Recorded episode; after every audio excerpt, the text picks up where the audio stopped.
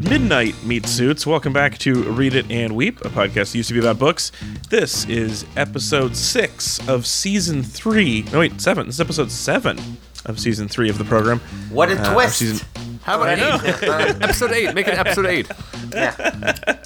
It was episode eight all along. I was trying to say six, but when I when I said it, I started to feel nauseous, so I had to fix it. Uh, this is our slightly condescending film school season of the program. I'm your host, of course. I'm Alex Falcone, coming to you today from the icy shores of Lake Ontario, overlooking the sleepy town of Burlington.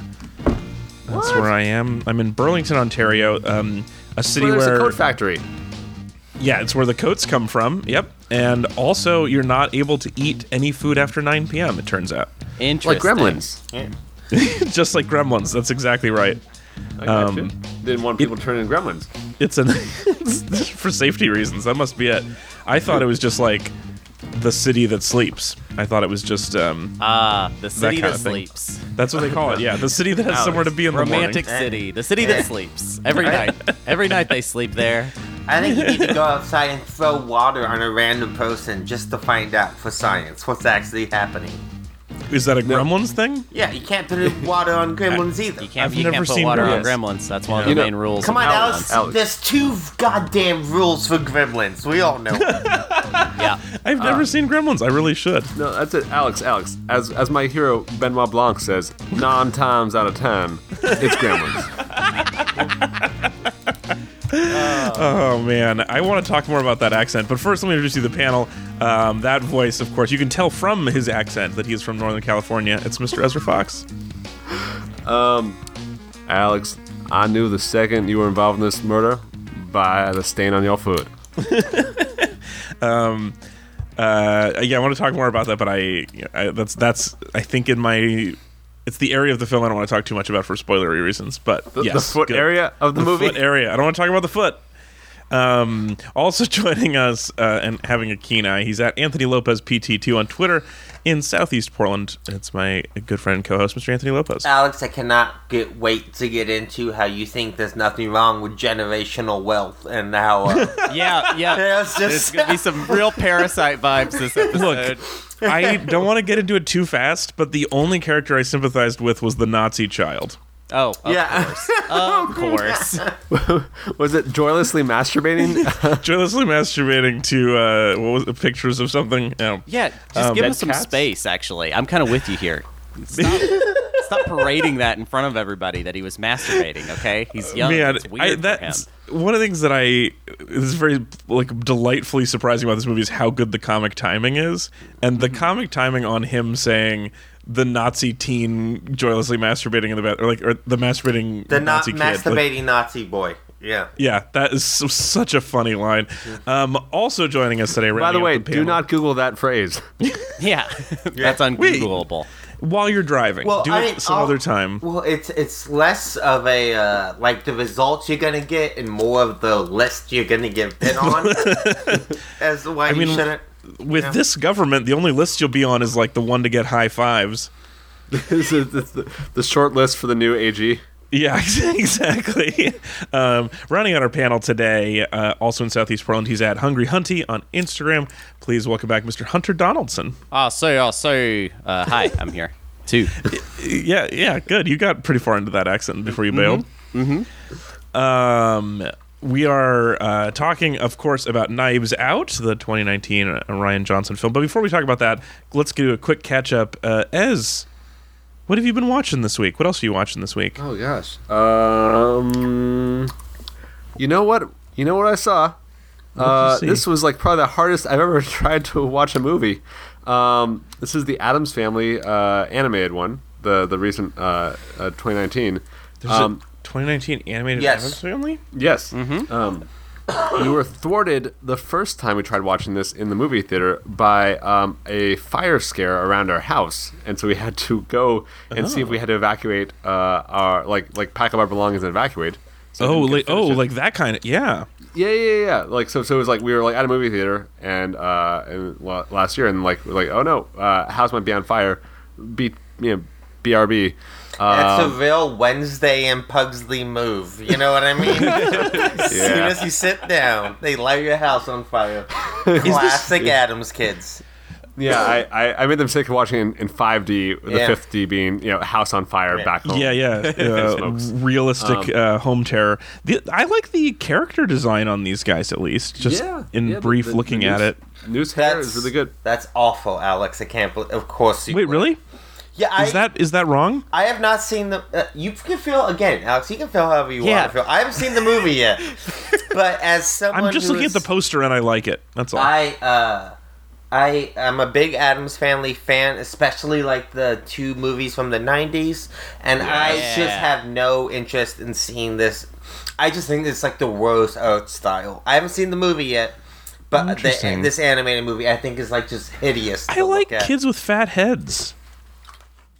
Yeah, I think that's you. a big Yeah. part of it for me. Take a stand. Well, so I Um, like the poster better than I like the actual stills that I'm seeing. Yeah, it's Yeah, because a the very poster ugly has like a It- different so texture. The movie was fine, I guess, uh, but I also had to like uh, at home had to try to find the remote to the Blu-ray player because it's not like physical media is dead, you know. Um, so like that took about half an hour. So it was just it was the hardest I've ever worked to to see an okay Wow. movie. Yeah. D- I- I- so is it like if you work really hard to get food because you, you get more hungry, the food tastes even better? Or is it like I've waited so long for this, it has to be really good, and so right. it seems worse? the ante. It's Yeah. more just like you're happy that it's over. Okay, yeah. Yeah, it's like this. I, I got my food. Now I don't have to get more food. What a relief a to win. have finished Addams Family. Yes, exactly. The bucket Um, list. I, uh, I I just watched uh, Beverly Hills Cop two yesterday. Oh. because we watched the first one for the show the, uh, a little while back, and so I was like, I, I kind of want to continue this series because I remembered liking them as a child, and I enjoyed it still. But um, I I mentioned it because like watching that, and I'm watching this movie, and then in between. I'm reading. Um, I read a lot of mystery novels, so I'm reading this like uh, the Bosch series, which has a TV show now that I haven't seen yet, but I've been reading the series because it's set in L.A. Um, anyway, just a lot of goddamn cops in my fiction. There's just everywhere I go in the fake world, there's some cop and somebody's dead, and I, I don't know what that means. I don't know if that's good. I mean, it's fine. It's just. I mean, it's that's that's just a whole big genre of fiction. Is somebody It's said, just we got. I just feel what's maybe going I'm too focused on somebody just died. We got to figure out what's going on. I think We this makes sense it. for you because you want good guys and bad guys. You know, I do like told- good. Yeah, I do like some clear good and evil. You know what you gotta do though? You gotta balance it out. You gotta you gotta uh, read some stuff where like people are like spontaneously alive and you don't know why. And so you gotta you got you got you gotta read your Bible, That's- We right? found us Yeah. a lie. yeah, I was gonna say, what do I need to do to cleanse my palate because I have too much uh, murder and, and detective work? we really well, I should mean, be. How is he alive? That doesn't make sense. right. The resurrection of Christ as an inverted Agatha Christie novel Yeah. of like who who rose this this boy. Seriously, man, he shook up the genre when he No did it one that way. is getting out of this measure until we found out who pregnated this woman. Lock the gates. oh man, that's great. The goat just like flips the gate closed Yeah. real quick. Anthony, what did, what did you watch this week? Um, I had a chance to watch a few things that I enjoyed quite a bit. Um, we Hunter mentioned last week, but I'm also a big fan of uh, the podcast Blank Check, and they're currently on uh, Jonathan Demme. So I've been watching a lot of his movies. Uh, I watched Philadelphia and the uh, Manchurian Candidate recently. His uh, remake of that, I enjoyed that. And then uh, sticking with the Tarantino theme uh, from last week, not a Tarantino movie, but I watched uh, Out of Sight last night, the Steven Soderbergh film based off a Oh.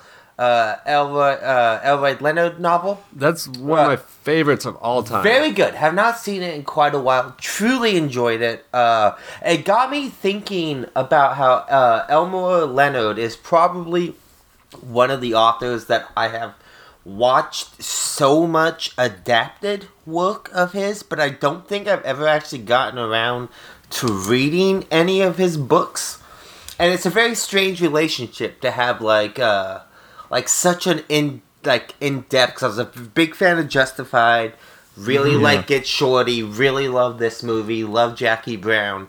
Love so much of his work, but only through adaptations. And it's really gotten me thinking, like, if anyone else has any other uh, like artists or writers that you know, but through a fil- filter like that, if that makes sense.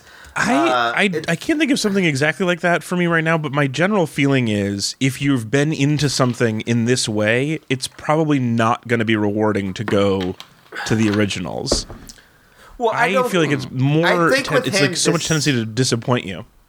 I I don't know. I honestly, from what I hear about his writing, is that it's very very good, and he was incredibly prolific. So I wanna I wanna Yeah, he- pick up something that has not been adapted that people You know, really you- like. You, you know what you can do. So, so I, I actually did get into his his writing a, a bit because I, I, I loved. Uh, yeah, I think I, I got him through through Out of Sight to begin with, and I loved his dialogue. It's just like it's it's just really really fun. And so, if you want, uh, check out Road Dogs, which is a sequel to uh, to Out of Sight. Okay. See, adapted. yeah, that exactly. So I, I love it being something that is not adapted yet, so that you have Yeah. to. Because I just, I just feel like my general feeling on adaptations is just like keep them separated. Don't, don't. They have to be very different points in your life. Uh, it's just, I, I'm always disappointed either way that I go. Yeah, makes sense. I just- but yeah, yeah, yeah. Elmore Leonard, j- just the, the ear for dialogue is so good. Yeah. I, I just it, like. I think it's it's it's super. Yeah, I mean it's Apparently one of the like common themes. Like no matter who adapts him, if you look at like from Justified to Out of Sight, you they could not be any more different filmmakers.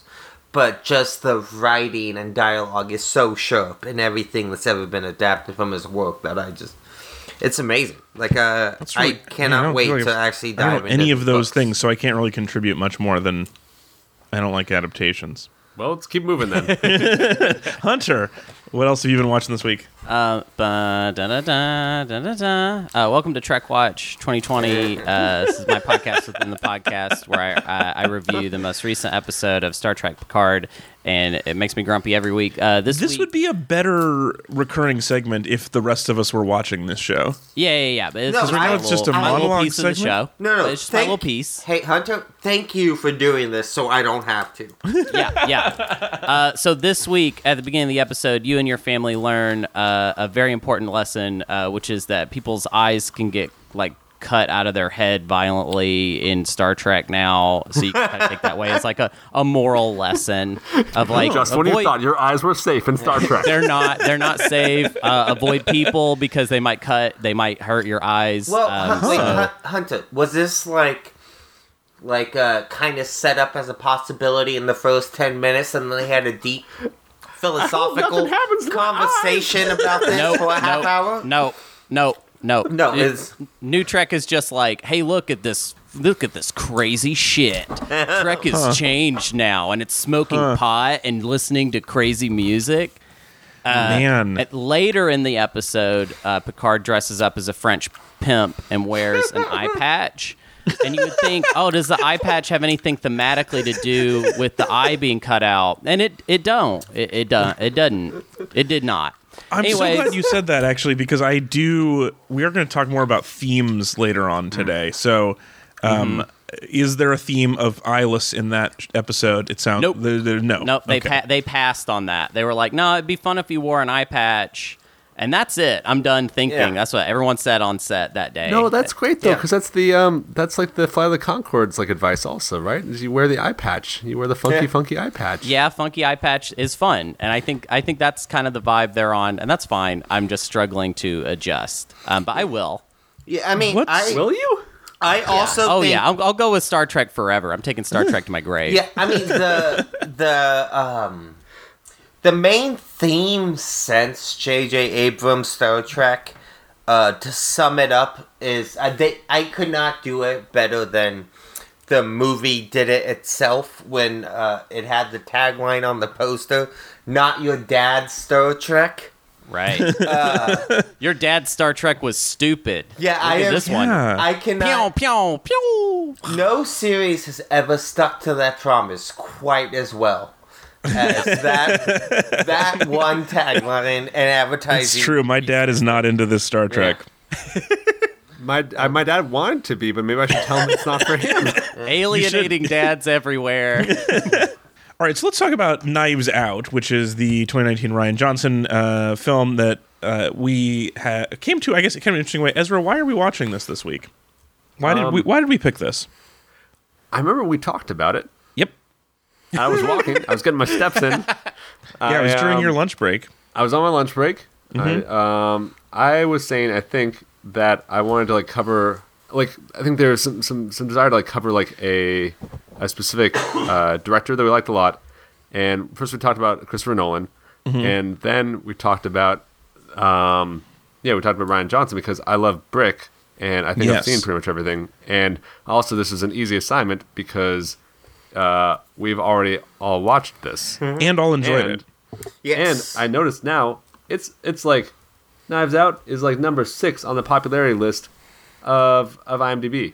Yeah, I mean that was one of the things I was gonna say. That like, in terms of the modern states of cinema, in terms of like theatrical release, I was just looking up. Knives Out made three hundred and six million dollars worldwide for a non-franchise.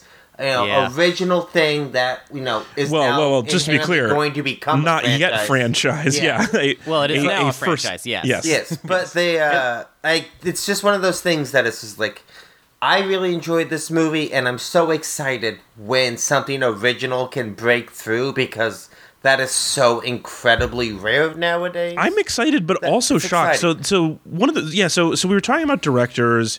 I, I thought last week we were trying to cover trying to cover one director's entire life is a little bit um, it's a kind of a lot for me to uh, chew on right now. So I wanted to go back to focusing on one movie, and we I definitely do want to talk about Nolan, the Nolans. Um, well, now I want to talk about all three Nolans, including the Hitman. um, but uh, I want to talk about the Nolans at some point. But yeah, so so as you brought up Rian Johnson, and I know very little about Rian except for he made my favorite Star Wars movie, and the internet ruined it. Um, and so uh, I like I just, I think of him as sort of uh, an embattled talent, I guess. Uh, and so then this came out, and it doesn't make sense to me. Like I loved it, and I don't understand why the world likes it because it's good. And so. It's very surprising. Anyway, so I thought it'd be a good time, chance to talk about Rian and about, um, but also there's a bunch of other stuff going on here that's really interesting. So um, before we talk about that stuff, let's do for people who have not yet seen it. We're, because my general rule is it's if it's within the last year, we try not to be spoilery. So we're gonna try to make this um, low spoils. Um, That's gonna be hard. I want to go ahead and I put know. a warning that this I is. know that's yeah, why I said low spoils and not no Yeah. spoils because something Yeah. some stuff is definitely gonna have to happen. But Like we'll do our spo- best. Spoil resistant, not spoil proof. well, I mean, Yeah. would you like And hopefully- to sort of do a uh, non-spoilery part of the podcast, and then in like the last 15, 20 minutes, kind of go. We'll have a parlor scene. Yeah, yeah, exactly. Kind of- I'll get everybody together for the reading Yeah. of the spoilers. Yeah, maybe that could work. Let's see how we do on the low spoils, and then we'll see what Yeah. happens. If we if we need a full spoil segment, let's let's put it off for that. Um, uh, Hunter, why don't you take the, try take a shot at this for us this week? Give us the shortest possible summary of Knives Out. Of this movie. Um, Yeah. So yeah, it's like it's like a Agatha Christie uh, Who Done It classic Who Done It. Um, somebody gets all dead. Somebody, yeah, and someone In- else in a- done it. Yeah, someone else done it, and then the big question is who though. Um, and it's in like a fun, like inventive way. Um, they pres- and it's also modern, which is cool. Um, Yeah. There's a, a little a little taste of uh, like some social commentary uh, built into the plot. Uh, the it's an ensemble cast style movie, which is like kind of like one of my favorite types of movies are movies where it's like we've got a lot of very talented actors and they're kind of just like having fun. That's kind of what the movie feels like. It feels like everybody that was participating in this movie was just having a blast and cutting loose and doing things that like there's an early scene where Daniel Craig uh, you're meeting Daniel Craig's character and he just keeps keeps hitting a key on the piano Yeah, for no reason. There's no payoff to it. It's just there yeah, really it def- weird. No, there is. Oh, there Wait, is. what? There's a payoff. What? What? Yeah, How does do it you get paid know? off? So Uh, that's the so he that was how he cued the um um it's like it, like I, I read the screenplay also, but basically that was how he cued um the detectives to ask the question of I think when they arrived. How would Oh, how would you know that from the or was I that mean, you could in see what was the question he asked right afterwards uh, for each time. Like it's like a- more of an Easter. It's an Easter egg thing. Oh. yeah. So I felt strongly that he was signaling something, and at first I thought it was like anytime somebody lied, but then that didn't pan out, and I then mean- the second time I didn't notice a pattern either. So I, I- mean, that's a good pattern. I would argue that I, as someone who's only seen the movie once, uh, this was the type of movie that walking away from it, I felt like every time I rewatched this, I would pick up something new. Like Oh, it it just seems like one of those. A hundred percent. Yeah, just very. and I, I don't rewatch a lot of movies. Y- you rewatch movies more than I do, Anthony, and I um and I love it. There's so many movies that I feel like would get more, but there's just too many movies, which is a thing that I keep. Uh, this is a point I keep coming back to on this show, which really makes it sound like I don't like them. But it's really just that I'm run out of time, and um, I don't like feeling out of the loop. But there's already so many movies. I don't know how you make the time to watch all the movies, let alone more than once. But this Well, one, it's not like I'm cramming them one like just on repeat. You know, there's a few years between reviewing movies. usually, Sometimes, you know? di- what did you you you definitely will see things twice in the theaters in a week. Sometimes. Oh though. yeah, I mean, if I really, really like something, but that's pretty Yeah. rare, you know. yeah. You did. What was the last thing you you doubled in a week? Oh God, what was 'Cause I feel like you told me about something like in the last couple months. yeah, I mean, I definitely when we did uh, Mulholland Drive, I watched that twice in a Oh, week. yeah, yeah, yeah. That was really good. And then I did see something twice in theaters. Uh, I definitely saw Mission Impossible Fallout multiple times in theaters, but Oh, because I loved. Uh, that that's just the type of movie that's worth seeing on the big screen multiple times. Uh, Hmm. But there was something else I definitely remember talking about seeing multiple times Yeah. in theaters, but I don't. So I just I, I don't get to do that very often, but this one I was like really excited to get to do that, and even like I just watched this like two weeks ago, um, so getting to do it again in a short period of time, and I definitely noticed a lot of stuff. Although I did not solve that finger thing, but there was definitely a bunch of new stuff that I saw. This thing, it's like it's this is a great rewatch film. um yeah, it's that uh, type of movie that if it was like if I had a TV, like just with regular TV stuff being beamed into it, and this was on like TBS, Oh yeah, you have to watch. It. I'd it watch it Yeah. at any Oh, every t- yeah, like, yeah, for doesn't matter sure. where they're at in the movie. It's For that type of movie. sure. That's how enjoyable it is. Yeah, I mean, Um, it's it's one of those films, I, and I would say this is true with almost. I mean, I would say this is true flat out with every Rian Johnson movie because there's not a lot of them, but this definitely is the strongest example of that. But almost every line in the first act of this movie is a setup for something that is paid off in the last Yes. two thirds. Yeah. Right. Yes. Um, it's just so incredibly rich, like I love um, it. Yeah, just the amount of um, like literally every line just like thinking back to it plus i, I kind of made the joke about it earlier but i think what this movie has to sort of like say about generational wealth and Yeah. my favorite i thought last year the sort of the zeitgeist going around in movies right now between like this and parasite and a lot of other Yeah. films last year but this sort of eat the rich type Yeah. theming and Yeah. storytelling stuff that i just i'm Yeah. really into right now You're so there for it. Yeah, you're you were up for. And it's not just because you're hungry. Like you, you are actually a picky eater, and so the fact that you want to eat the rich, like, it must mean that you really want them to be eaten.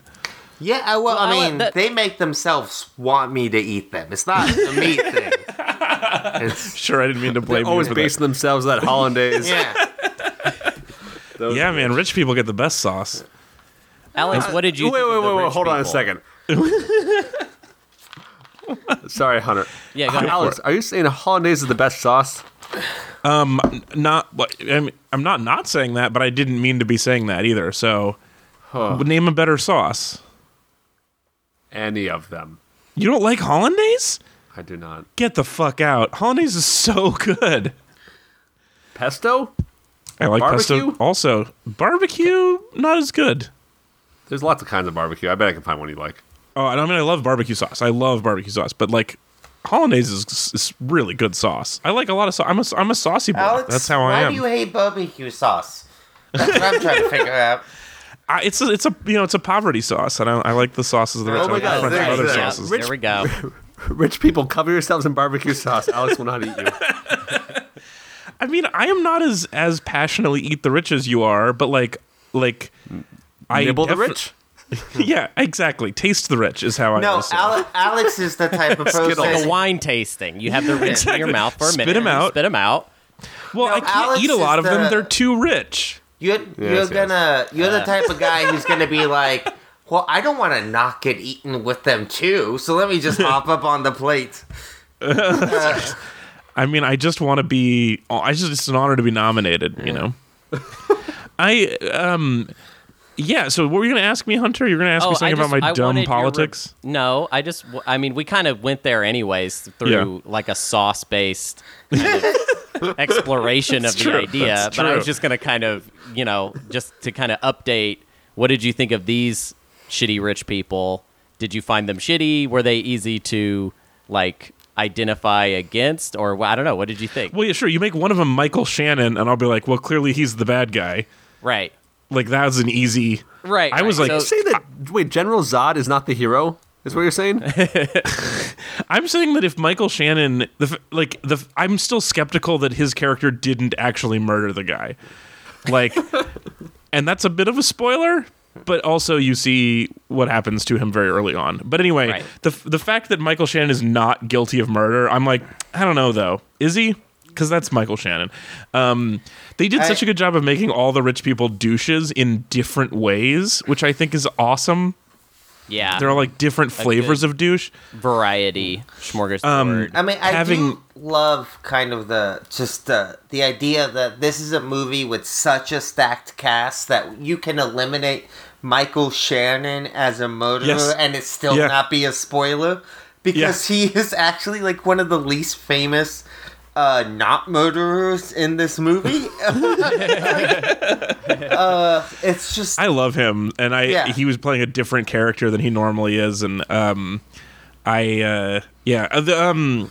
Uh, oh, you, you know what? One, one other. This is like just a, a random thing that reminds me right now. Though is um, you guys remember uh, Chris and Tanya uh, from the podcast? Um, great friends of the show, former host. Which podcast Um, was that, was that there on? yeah, uh, they're on Pack Your Mics. It's a show about Top Chef. Um, anyway, great. So our, our good friends Chris and Tanya have this framed. Uh, um, it's like a. It was sort of like a. It's like a fancier version of a zine. It was like a, uh art publication. Anyway, but it was called. Um, uh, evil people in modernist homes in popular films and it's this famous like older article about like uh, precisely that like a, f- a funny bit of journalism about evil people in modernist homes and so when the when ransom the douchey grandson we see his house and it's Yeah. like really great architecture i was like oh yeah great evil people in modernist homes is really fun um, that made me very happy so I, uh, I guess that's not really answering your question. Um,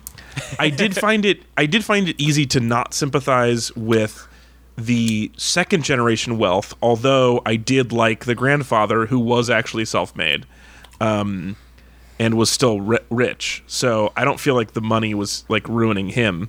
yeah, um, no, I and- agree with that. I mean, he was and also- likable. I do think Marta is like, I would say as a like from a writing standpoint is like ten percent too perfect. She's just a tiny bit too good-hearted. Even with the vomit. Well, I mean, because of the, yeah, she's got a physical reason why she has to be too perfect. Like, I'm just saying, anyone who is actually perfect doesn't throw up in- uncontrollably. uh, well, okay, sure. So that's um, odd of uh, oddly judgmental of you for a physical condition, but um, Do you? I- Alex, I- wait, do you throw up for for, for like for for for, for truth based reasons also? for moral reasons, I no, I wait. well, So okay, so two people. Oh. So the, i i- there's two of us, Ezra, and one of us can only throw up, and the other one can only not throw up.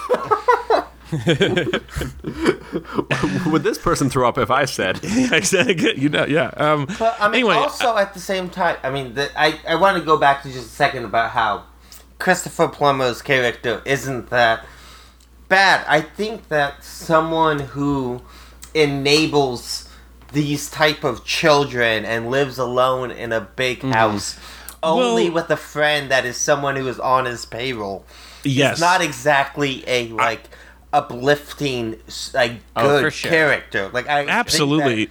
There's and I just do- as much criticism of that type of person. I'm sure we don't get to see of it, but certainly you know? certainly Yeah, he is worthy of criticism. Yeah. He fails off screen though. And, Yeah. like, Yeah. In the movie, he's like And- he's morally good. Even And in the movie, he even says, "I blew it with these kids, and I Right. just hope I live long enough to fix them. I'd like try to make up for it." Like, so he's trying to fix. But yeah, the, if you, I you know, I don't like to judge parents. I'm sure it's it's much harder than it looks. Um, uh, but boy, if all of your kids and grandkids suck, like every one of them, Wait and a if second. e- one of them was okay. One of the grandkids was not the worst. Uh, Which- which one I was would not the worst? disagree about that. yeah, um, the Also the worst. As not, bad as not as, the as Nazi? bad, but but so in on average, each generation of his family got significantly worse.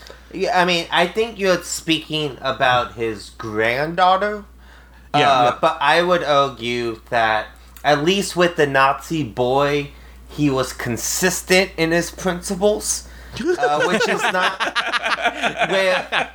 Which I, that was a fun sentence. but I mean, I think that's something like with the daughter who pretends. I mean, her. I mean, uh, her Toni Collette is so fucking good It's like a Gwyneth Paltrow as uh, like self help guru. Right. But Yeah. you know, Flam. like the the sort of yeah. fake uh, progressive liberal politics, and you sell them out the second your money is uh, challenged. Totally. is just as appre- like reprehensible as anything else anyone else in the I- family does. So I I would not. I love, and I. I would, I loved the politics of this movie being like, uh, like the, the specific things they were taking aim at. It was like, especially like ge- generational wealth and people, like the second generation, all claiming to be self-made, is very, very funny. Yeah, that and very Okay. accurate. Jamie Lee Curtis. I don't think she was evil. Right. No, but I mean, Um, she is someone who claims, like you said, to be self-made. While Yes. also finding out that she got a million dollar investment. Yeah, from her she's dad, she's you know? literally like Trump style self made, where it's Yes. like, yeah, I, I did it all with this million dollar loan. with a small loan. Yeah.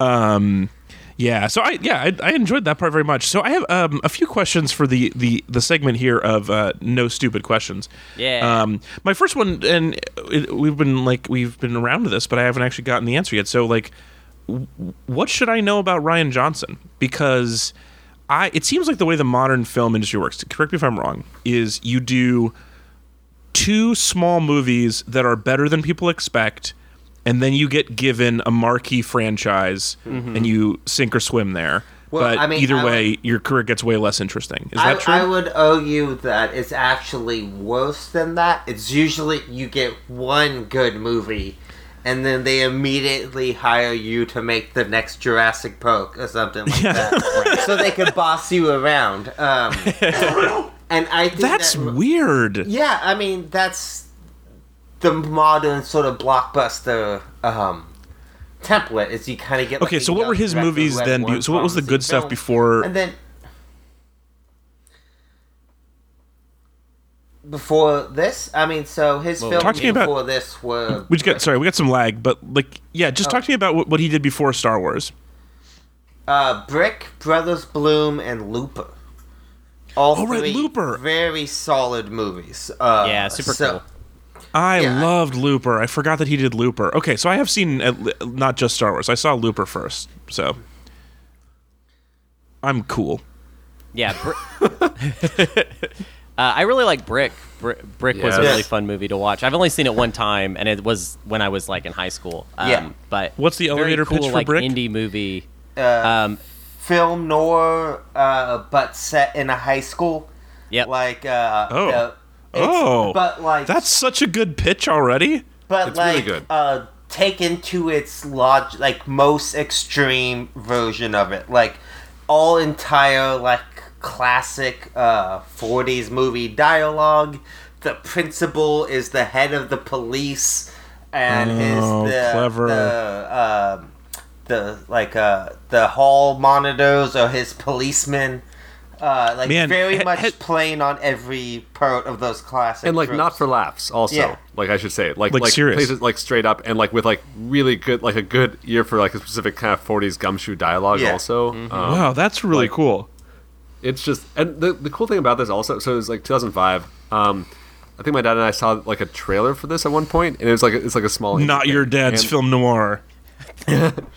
but but it was um it was like I didn't it was like it was the kind of thing where you could still discover a movie. And like when I when I tracked Yeah. it down later it was like oh man this is this is actually as good as as the trailer thought it was going to be and like it was like a cool thing to like to found like I found it felt like I found it. And that was like a, just a, a cool feeling I think. Um and so like to, to feel like you like got there on like day one the ground floor of, Right. of, of Rian Johnson Yeah. fandom I think Yeah, good for you. feeling. I mean, that's Yeah. how I I also had a very similar experience uh, with Brick, and I have been following his career for a very long time. So I was over the moon when he got Star Wars, and I think he knocked it out of the park. Uh, And he didn't he didn't blow it. yeah, he Yeah. did it. I also think uh, another thing is his. I believe it's his brother Nathan Johnson does the score for all of his movies except for Star cool. Wars. Uh, but his brother's music, especially on the Brothers Bloom, is one of my favorite film soundtracks um, I've ever heard. Uh, it's just great, very talented. Uh, two people I love their collaborations together. I, I think for, for me, Rian Rian Johnson's like I think I go love like love like uh, on his movies. So like, So you like, liked Star Wars? Brick, yeah, like love Brick, like Brothers Bloom, love Looper, like Star Wars, Hmm. love Knives Out. So I'll be like, I'll have like moderate expectations for the next one, I guess. Right. Yeah. I I mean I really, really enjoyed his Star Wars movie, and I think I, I, I think I liked it more because of how much I hated the last one. Like Yeah. it just Yeah. it showed me how hard it is to make a good Star Wars movie, and so the fact that he did it is really, really interesting. Well, and, it's I- so frustrating because he gave them a way out. He gave them a way forward. Like he was like, "Hey, here's something different."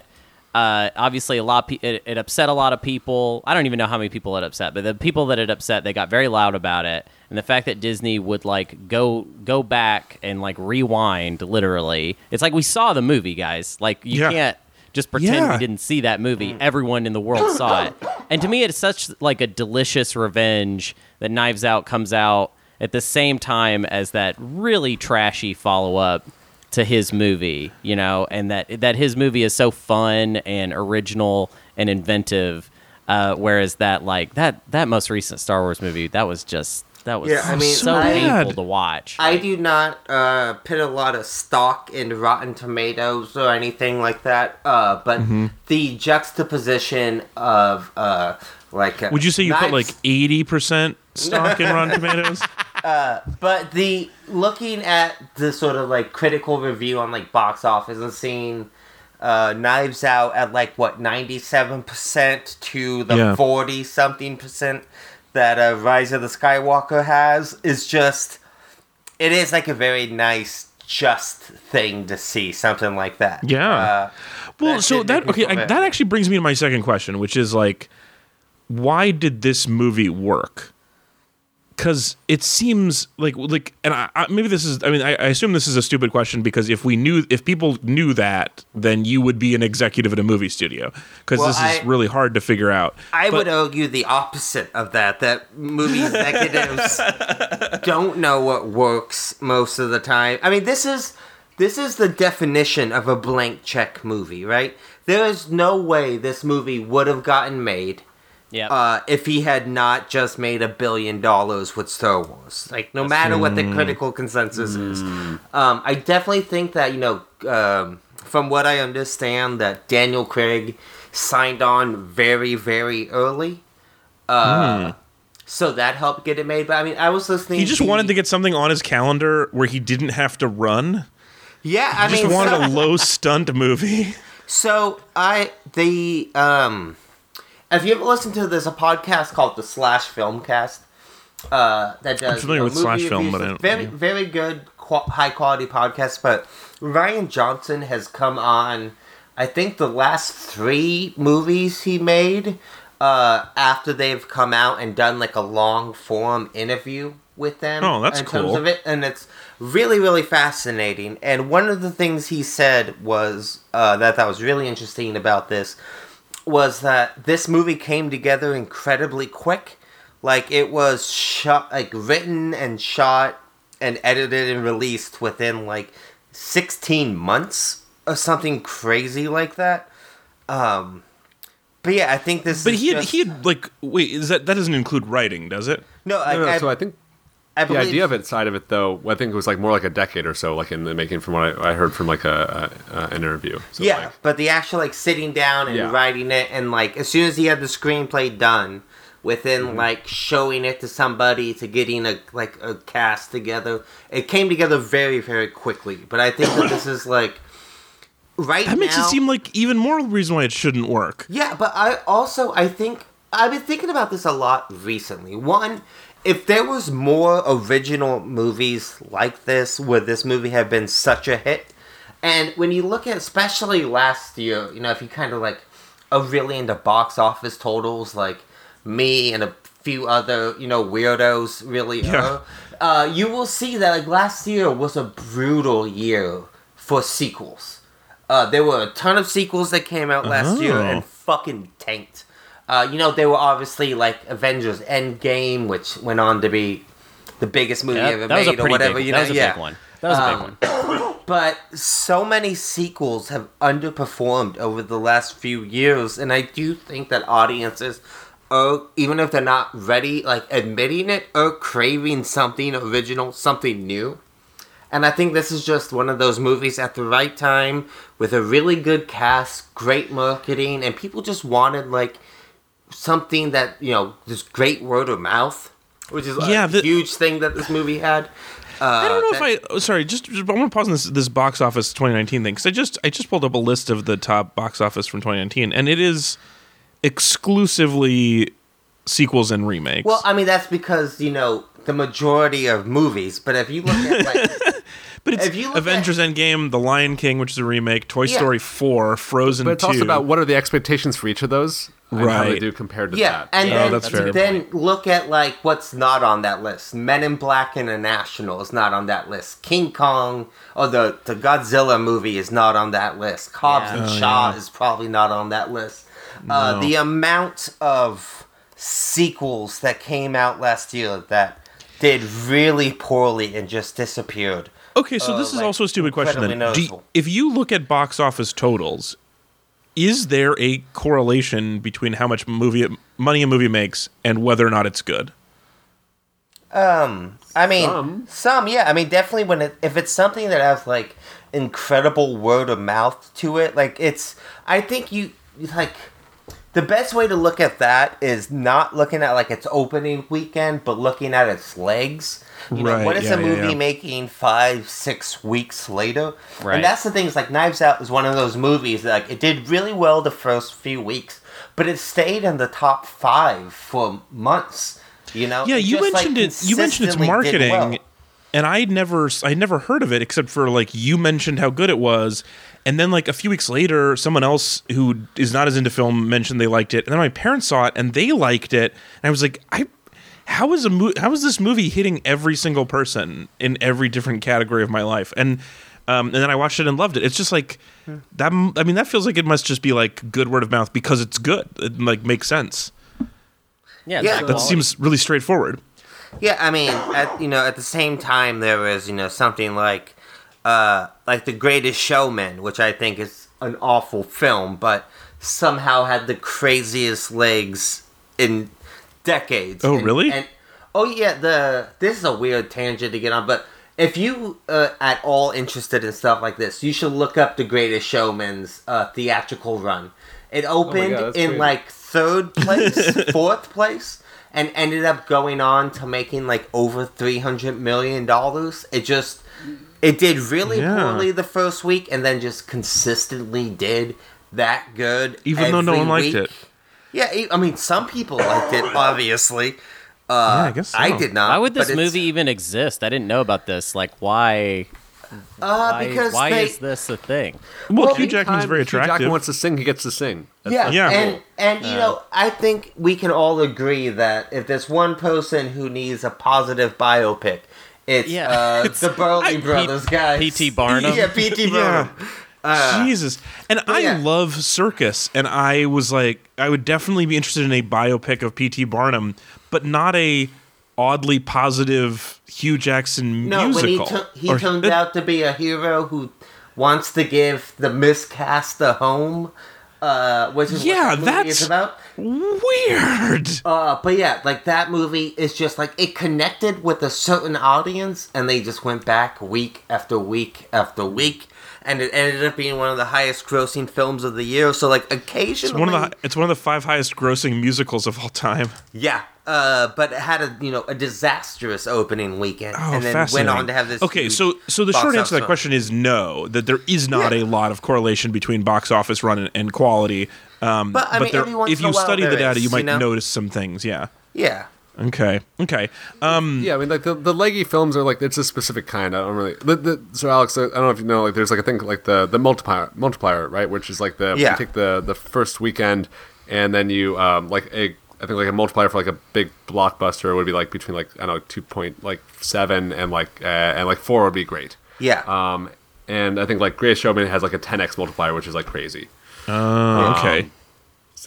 Like so that like most of the, like you know for something like that like uh like Suicide Squad or or um like any like the the the shitty like the DC universe ones that's like less than three and because like most people who want to see it are like seeing that first weekend and pump that number up but like no one wants to see it after that there it doesn't get to like the second level Interesting. Okay. Now I've never heard of that. Um. Uh. Yeah. Who's? I also don't understand these people who see stuff opening weekend. Like, how do you have the schedule just already cleared ahead of time? um. This is exhausting, you guys. Um.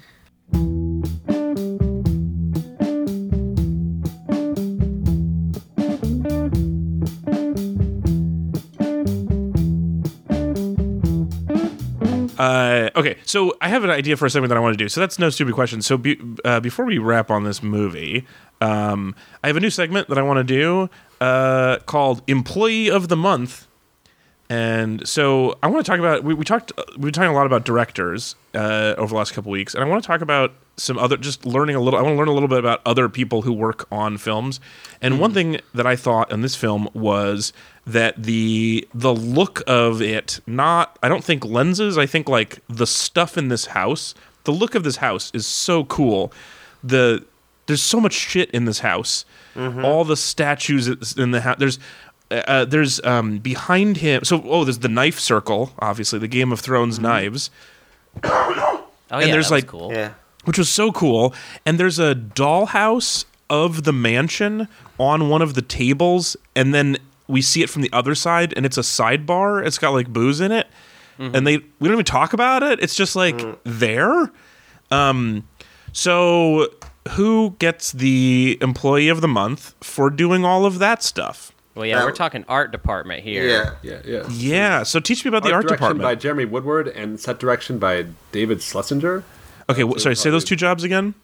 So uh, the art director, uh, Okay. uh, who is Jeremy Woodward for, Woodward for this, and the set decorator uh, would be uh, David Schlesinger. So I say the art director. I'm guessing would be like looking kind of like what is the whole feel going to be um, uh, of this of this place, um, and then the set decorator. I'm going to say would be like, let me actually get all that shit. Is going out and shopping for Yeah. dollhouses.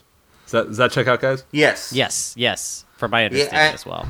And I I would also uh, definitely my uh, um, employee of the month would be Steve Yedlin. Ledin, I believe is how you pronounce his name. He is Rian Johnson's cinematographer. They've worked together, I Oh, believe, okay. on all of his movies. He is an incredible Twitter follower. If you're at all interested in this type of stuff, uh, he is. you follower? You mean like someone to follow? Yes, he He's a good follow. yes, he posts a lot of amazing stuff. He uh he posted Say his name again. Steve Yedlin, Y E D L I N. Um, he posted this um a bunch of images a few months ago that went fairly viral, but he talked about his sort of um like in Knives Out, there's a lot of you know, there's a lot of mirrors and reflective surfaces, and a lot of characters who wear glasses. So he posted this Oh. incredible photography It's breakdown. nuts. It's so about what how- they did with the yeah. glasses. So like uh, when Jamie Lee Curtis is being interviewed in uh, the sort of like study foyer area, uh, you can see the back windows reflected in her glasses, and that's not how movies actually work, right? There's too many lighting and people in between it. So he built these like fake window panes that would go up behind his camera so that they would have the exact right reflection. he is just a genius photographer. He really, Wow. uh, if you are interested at all in this stuff, he goes into a lot of stuff on his website about how he is a huge fan of digital photography and he really hates when people complain that like film is better than digital because he thinks you know it's all a toolbox type of stuff. And he Yeah. does tons of videos when he shoots stuff on film and digital side by side and shows how you can like make one look like the other. Uh, he is just a very very interesting guy. I in, deeply enjoy his work I, if you're at all interested in this type of stuff, I cannot Yeah. suggest following him on Twitter. I'll, I'll Um, throw I'll throw a link to him uh, his Twitter on our uh, in the show notes and stuff. Uh, Steve Oh. Yedlin. Alex, can I make an addendum? Because I, I think I shortchanged someone. Yeah. Uh, so the production designer uh, was David Crank, uh, and so I think if I understand this right, I think he's actually on top in terms of like the like how everything's going to work, and then So there's that would be the production director, designer, and then there's art, art direction, direction, Uh-huh. and then, then there's yeah, set decorator.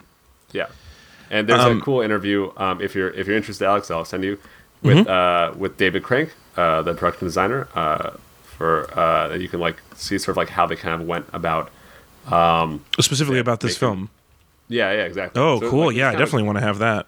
because it's a crazy thing. It looks like the um, sounds like uh, one of the things the art director had to do was like basically figure out. Um, okay, so yeah, the art director one of his projects was figuring out the entire canon of Harlan Thrombey's work from decade to decade to decade. Oh yeah. it's worth of work.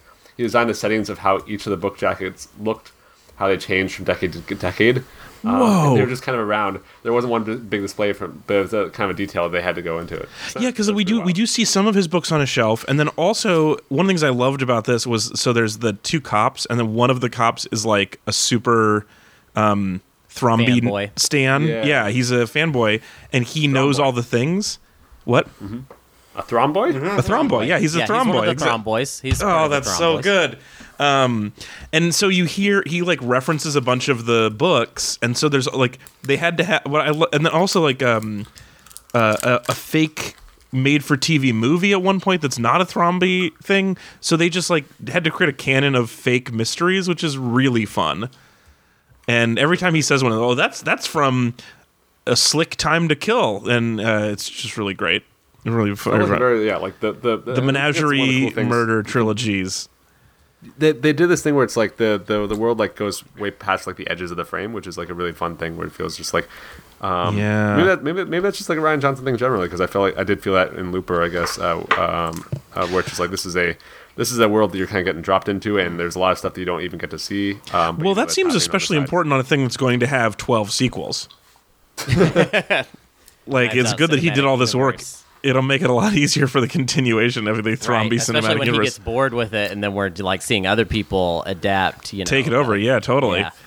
Yeah. Um, Well, I mean, think about that because the sequel is probably going to have nothing to do with the Thrombey family, right? oh, of course. Yeah. it will Right, no, just it's not, be another yeah. Just Benoit Daniel Blanc Craig. mystery.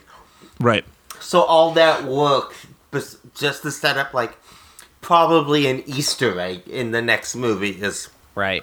Right. you know just Well, so I- that I- attention detail. Oh man, I do want to talk more about this I, um, production designer, but I um, or production design in general. But that actually, I think, is probably a better way to go, and we should wrap here in a bit. So, what, um, um, how do you feel about uh, LeBlanc as the future Sherlock Holmes, as the next detective who solves? I, mean, I like. Can there even be more than one or two more? Because Daniel Craig is so expensive.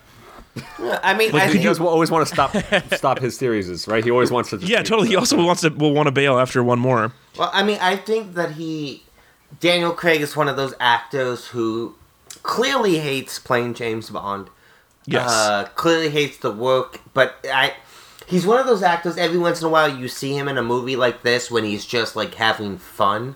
yeah. And it seems like as long as, you know, both of them want to keep making these, I will keep watching them. I thought Daniel Craig's performance in this movie is such a delight. Uh, I- I think so, too, and I- every scene that Yeah, the the, the Weird-ass accent, is awful. Yeah, but I love it. yeah Oh, guys, guys, have we has has everyone seen um, Logan Lucky? yeah oh, I haven't seen it. I really I want to see that. Because like, Logan if Lucky? you want like like crazy ass uh, Daniel Craig accents, and and like also you know uh, like like fun twists and like uh, crimey stuff. Hmm. Um, great uh, Steven Soderbergh movie. Yes. uh, I think available on Amazon Prime right now for free. Yeah, you- doing a that. wildly different Southern accent.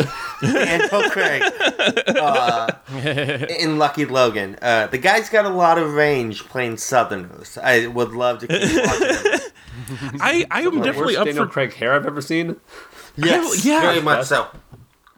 Well, so also I, you know, as I mentioned, I've consumed a lot of mysteries and detective things over the years, and I do, especially now that when, when one of you said that it like took ten years for him to write this, I do worry because he, this is a very clever story, Right. and I worry about the ability to continue to come up with new, innovative. Yeah, Yeah. because he's taking something that's like so clearly in these genres where he even like at one point they actually watch an Agatha Christie show, and he also repeatedly quotes like references to himself as Sherlock Holmes. So it's like it's so aware of everything that it's coming from, so it has to find new innovations in the series or new twists on the genre. And there's a couple of things like there's definitely two things for sure that I, I feel like I've not seen anywhere else that are really really interesting moves.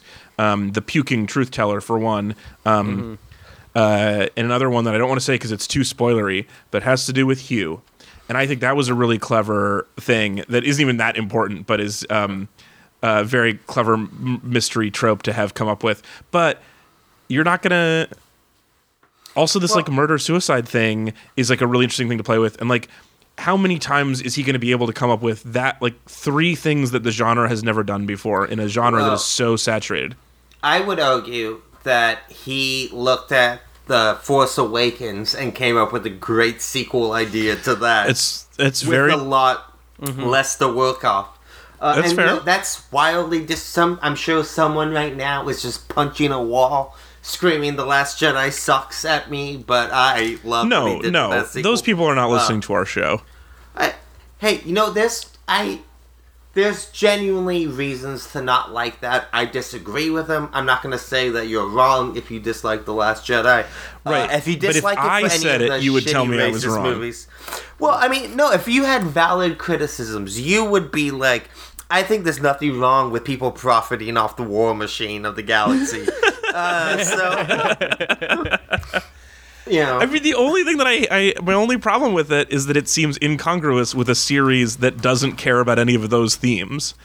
So, like, it's like the, I think his themes are better, Oh, sure. Yeah, yeah. I get but you're it's saying. like you tried to make the series better than it is, and that's your main mistake. to be fair, not that it was good, but in the prequel uh, movies, there is some like George Bush, like Bush era social commentary Oh, yeah, stuff some like the absolutism stuff. like Yeah, the- a little bit. It wasn't good, but it Yeah. was there.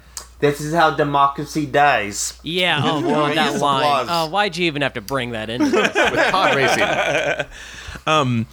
I, uh, yeah, I, I would. I'm interested in watching him continue to uh, try to pull off this accent in other in other cases. One thing you get a lot with the, the other, like the other thing that's really important for a new series of mysteries is that the detective has some stuff that we really care about. Um, like they have some either the, the way they go about solving crimes is particularly interesting. My favorite thing with LeBlanc is that he is like brilliant and also kind of an idiot. Like his long conversation about donuts and a donut hole that is Yeah, actually its own donut. He's very silly. Very Yeah, he's like super silly and kind of dumb in a way that I find so delightful. Um, that he's like he's like charming in his not that skilled way, but then also is I- like I interpreted his dumbness as kind of like a drunken master style thing, mm-hmm. though. Sure, where, yeah, like, I'll take it that. Sounds dumb, but makes sense. It's just a really dumb way to put that. But but it's well, not yeah, like it he's doesn't check his thing is not eloquence. Like his thing where he says like his philosophy of solving crimes is that he just like sits at the end of gravity's rainbow and waits for truth to come to him. and then he's like, I they- haven't read that book. I've not read the but book. I, just like the, yeah. the, the title. It's like such a hmm. great conversation about it. It's such a good thing if you're billing hours. Also, you're like, Yeah, true. guys. Sorry, the rainbow gravity's not as strong as you'd hope. if honestly my uh, I, I think that this is much less of a problem for Rian Johnson than it is for the uh, the people making the sequel to Murder on the Orient Express. Death, Oh. on, Death on the Nile, which comes Death on the out Nile. this year. Yeah. Uh, because I think it is kind of. Uh, I think that this, if anything, cut the legs off of that movie. I- as, I like, think you're right. Something like such a fresh take on the genre, and then yeah, because because Murder on the Orient Express, I I really enjoyed, but is um, it it mostly di- it didn't seem like it was adding a whole lot to the discussion. It was just like someone else wanted to play that character. Yeah, and well, I mean, also there is the, as something you kind of mentioned earlier about the taking this sort of genre and setting it in modern days. Like there is something Yeah. to, I think, sort of the classic um, who done it genre that it is. They've always kind of been a metaphor uh, for class, and that's because they take place in like the you know the turn of the century when it's like very easy to do you know the upstairs and the downstairs type Yeah, families, like the rich family and the the butler or whatever. Uh, and this kind of like takes those same themes and really kind of modernizes them.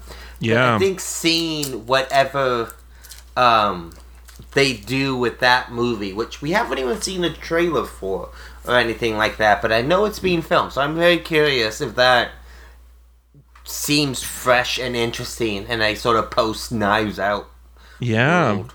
Uh, I mean, yeah. Now I wish that was all being. Yeah, I wish I, I would rather see this sequel than that sequel, but I will definitely also go watch that sequel because I did and, and I enjoy it because and and I had never actually so. Uh, Murder on the Orient Express is like one of the most famous endings to whodunits. That's like The train did it. Yeah, It I was mean, the train. Honestly, yeah, that's exactly the plot of Murder on the Orient The train did it, literally. yeah, it's Murder by the Orient Express. That's very Right, clearly right. what that is. Um, no, I, I think you're thinking of Snowpiercer. Um, did do that. Yeah, so a lot about uh, Snowpiercer on this show. Well, I well I had this other segment, Hunter, that we didn't have time for, where I was going to ask you if the theme of this movie was knives or things No. being out, and um, we're not we don't have time for it, so we're not going to go into that. But um, All right. yeah. Anyway, uh, that's probably a good enough place to end. Anyway, I thought I was going to say something more about Murder in the Orient Express, but I wasn't. I but I. This is clearly an area where I like. I, I am. I am interested in the genre a lot, and so modernizing it is very exciting for me. I mean, I Um, think we all know this movie from the very first shot told you exactly what it was about. Dogs. My house, my coffee. oh no, my that's the second shot. The first shot is the dogs. Yes, that's true. You're right. I'm like, the fuck, that would have been so funny if that was true. no, but the that second shot of the movie. Yeah, that fucking coffee mug killed me because when they Yeah, because it so was like the second shot of the movie, and I was like, this doesn't fit with the the rest of the house that we saw in this establishing shot. It but it does jump to like so it's this old turn of like it's this old house, and it looks like it's going to be that kind of movie, and then you see the mug and you're like, oh, this is also like modern Oh, and a little bit silly, and then the mug ends up being such an important thing. At the end, anyway, But really like that. also, that. I do just kind of uh, what are you talking about? The old house. One of my the my favorite joke in this The- movie. There's two jokes I really really love. The um, the uh, ancestral home. The ancestral home is like no, we bought it from Such a a good one. estate- Great. real That's so in the Yeah. uh, and so then, good. Then everyone uh, saying a different South American country that she Yes. is from Right. when they refer Yes. to her. Uh, Those are definitely my two favorite gags in the movie. Uh, Yeah, and like that that social commentary on it where it's not just like well they're obviously racist, but it's like they're racist by pretending they're not, they that she owes them something Yeah. and not paying attention to her. And that I was a much more subtle interesting way. Well, uh, it's very. I I had a, a a friend of mine mention that the film they thought he had a lot of similarities to Get Out, uh, Yeah. which you know Same, obviously same like type the, of white people. Yeah, same Yes, type of white people. The same. also they naming both had the theme the theme of out.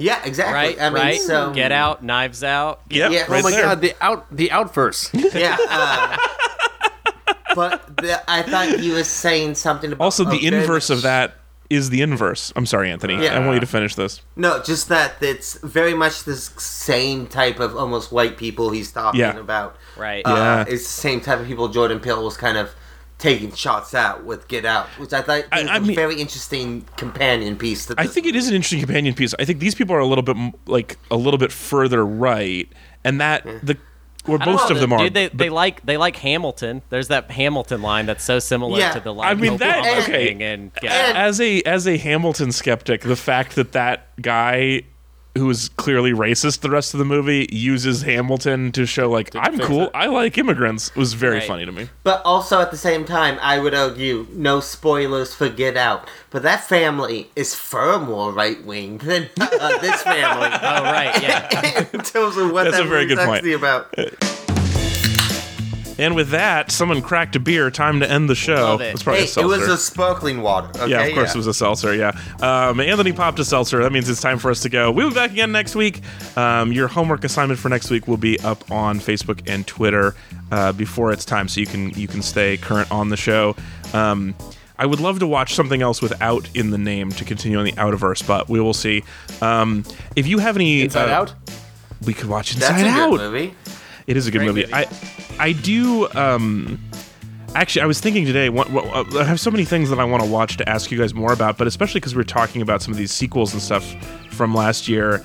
I am kind of interested not just in like good cinema but also popular cinema. And so I have some questions about like at some point we should watch what you guys think is like one of the best superhero movies and see if you can explain to me why people like comic book movies. Um cuz I don't get it. I don't get it. Um so yeah, maybe maybe we should watch Avengers, and you can tell me why an Avengers movie I is worth wanna watch seeing. Avengers. I don't either, Spider- but I'm trying. let's watch Spider-Man 2. That's Let's the one watch- that set let's- the tone. Interesting. I mean, I'd say we split the difference between Inside Out and Avengers and watch Into the Spider Verse.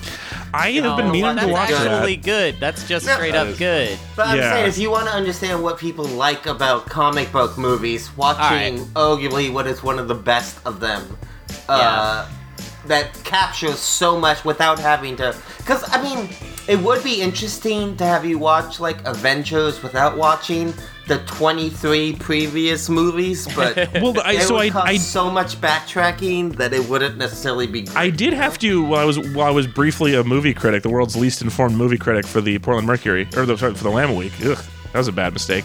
Um, for Portland Mercury's Enemy of the Willamette Week, um, I I had to watch the second Avengers movie, and I had seen so few of the Marvel m- movies that I wasn't sure why they were punching the Earth into Well, space or whatever. It's the worst Avengers movie by far. Yeah. So I It's certainly the worst I've ever seen. It is. Yeah. It's probably the least I've enjoyed a movie in my life. Um, I hated so much of that. But, anyway, have you, w- have you seen Into the Spider Verse?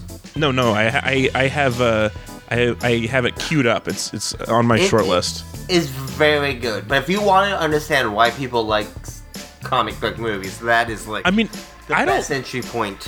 Not only do I not care about comic book movies, I think possibly just because of Tobey Maguire, or possibly because of there being three other Spider-Man since then. I think Spider-Man is my least favorite comic book character. I Ah, I think you would again really love Into the Spider Verse because Yeah, of the yeah, no, way I- it plays with the I can popular tell- conceptions of it. I can tell when people recommend stuff to me now who know me, like you or like our friend Steven recommended Spider Verse to me in a way that was like, you actually do understand what I like Yeah. and are recommending this versus sometimes you recommend something knowing I won't like it dude, just to prove Spider a point. Spider Verse is like Knives Out. It's a crowd pleaser. Like there's Yeah. no no Yeah, one I- would. I have not heard anyone not like it. Be like, yeah, ev- Yeah. like there's no way to not like it. Well, Literally. I would I would go one step further and not to really hype it up. Spider Verse isn't probably just one of the best comic book movies. I would argue it's easily one of the most important American animated movies ever made in terms of like yeah. the Wow. actual I- crap I agree. that I goes on in it. From a shot by shot basis, it is the most inventive and revolutionary American animated movie made since Toy Story. All right, well, so we're clearly going to just do this for next week. I had other plans that I, but we'll put it back for a week. We're going to watch Into the Spider Verse next week, and we're going to talk about comic book movies, and we're going to talk about animation. I think that'll be a really interesting uh, program. So, and I, I, I'm up for it. So, your homework for next week, we just did it uh, together. We should have more off-air meetings, but it's also maybe kind of nice to pull back the curtain and just let people be in our meetings. So, I love bullying you into a next thing. It's really fun.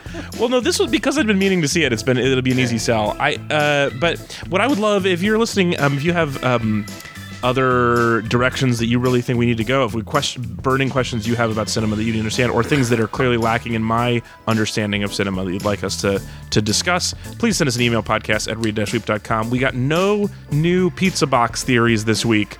So, um, Pizza Box Pod, Box Pod, Pizza Pod. Anyway, Pizza Box Pod has been postponed Um, also, if you have any, um, if you have anything to add to, um, if you want to add to Hunter's conversation about Picard, I would, I would be willing to read those to him Oh, since I please can't comment. do. Yeah. Um, Even I, I'm I, I'm gonna make room for if you've got a nice take. I'm not gonna I'm not gonna challenge yet. I I'm Well, I would really want to know if I would like someone to tell me whether Hunter is right about this eyeball thing, or if you thought it was cool when someone got its eye, his eye taken out. I can I get into just a real quick question? Maybe Please next, do. next week. But I just want to ask, what would do you think anyone's reaction to Picard would be if this was their very first Star Trek thing they ever watched? oh, Oh. Um, I think there would be a lot of like. Well, it's because it's kind. It kind of has that same problem that like Rogue One has, where there's a lot of significance that is not explained.